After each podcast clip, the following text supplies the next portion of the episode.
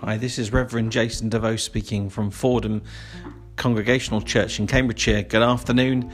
Uh, I know it's a Saturday. I know I normally do podcasts Monday through Friday, but I left yesterday on purpose. But today is the day before Pentecost, and uh, as Christians, uh, we tend to celebrate it, to remember it, to understand it, to try and get our heads around it sometimes. A lot happened uh, running up to Pentecost, but it's also a time when we remember that Christ promised to send the Helper, and we can find that in the book of John, John 14, and I'm going to read from verse 12 uh, to verse 18. It says, The answered prayer Most assuredly I say to you, he who believes in me, the works that I do, he will also do also, and greater works than these he will do, because I go to my Father, and whatever you ask in my name, that I will do, that the Father may be glorified in the Son. If you ask anything in my name, I will do it. If you love me, keep my commandments, and I will pray the Father, and he will give you another helper, and he may abide with you forever.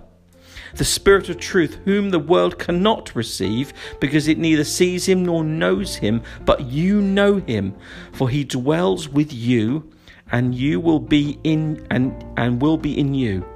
I will not leave you orphans. I will come to you. What an amazing promise. And it comes to fruition as we as we head into tomorrow to look at the book of Acts and Pentecost.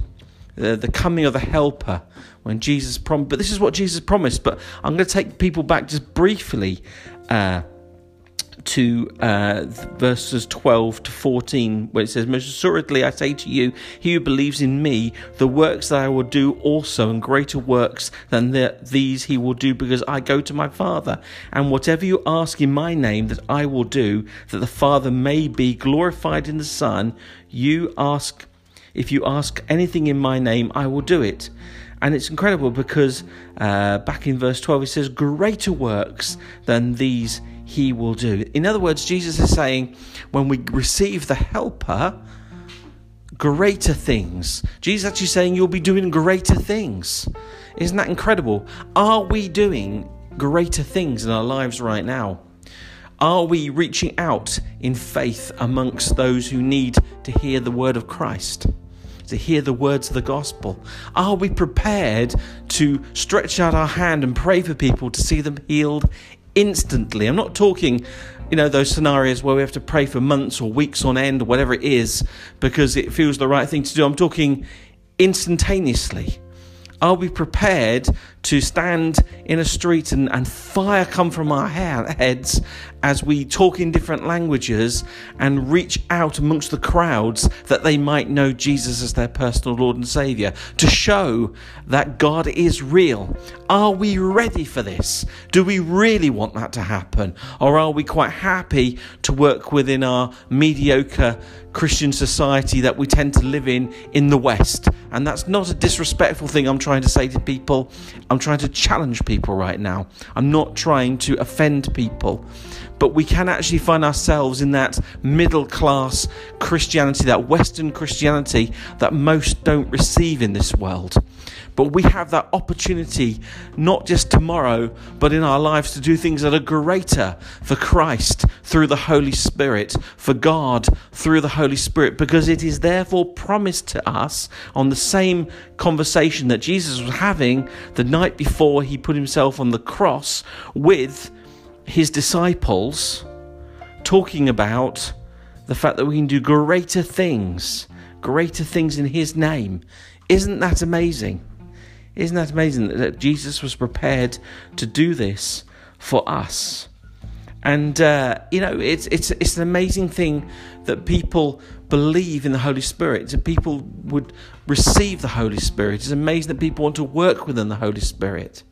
But let's not try and put the Holy Spirit in a box.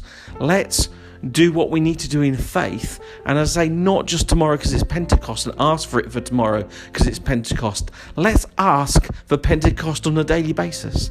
Let's ask Christ to do amazing things through us in His Holy Spirit, in His name, for His glory, not for our own satisfaction, not for the fact that people look at us and go, wow, aren't they brilliant? But no, saying, there is a God, there is Jesus, and He is alive.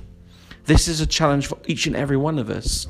And tomorrow I look forward to, amongst many other ministers in this world, preach and talk on Pentecost. And I hope you, if you're available, can join us tomorrow on Facebook at 10:30 in the morning on the Fordham congregational page to to hear what has to be said and to celebrate and to worship with us.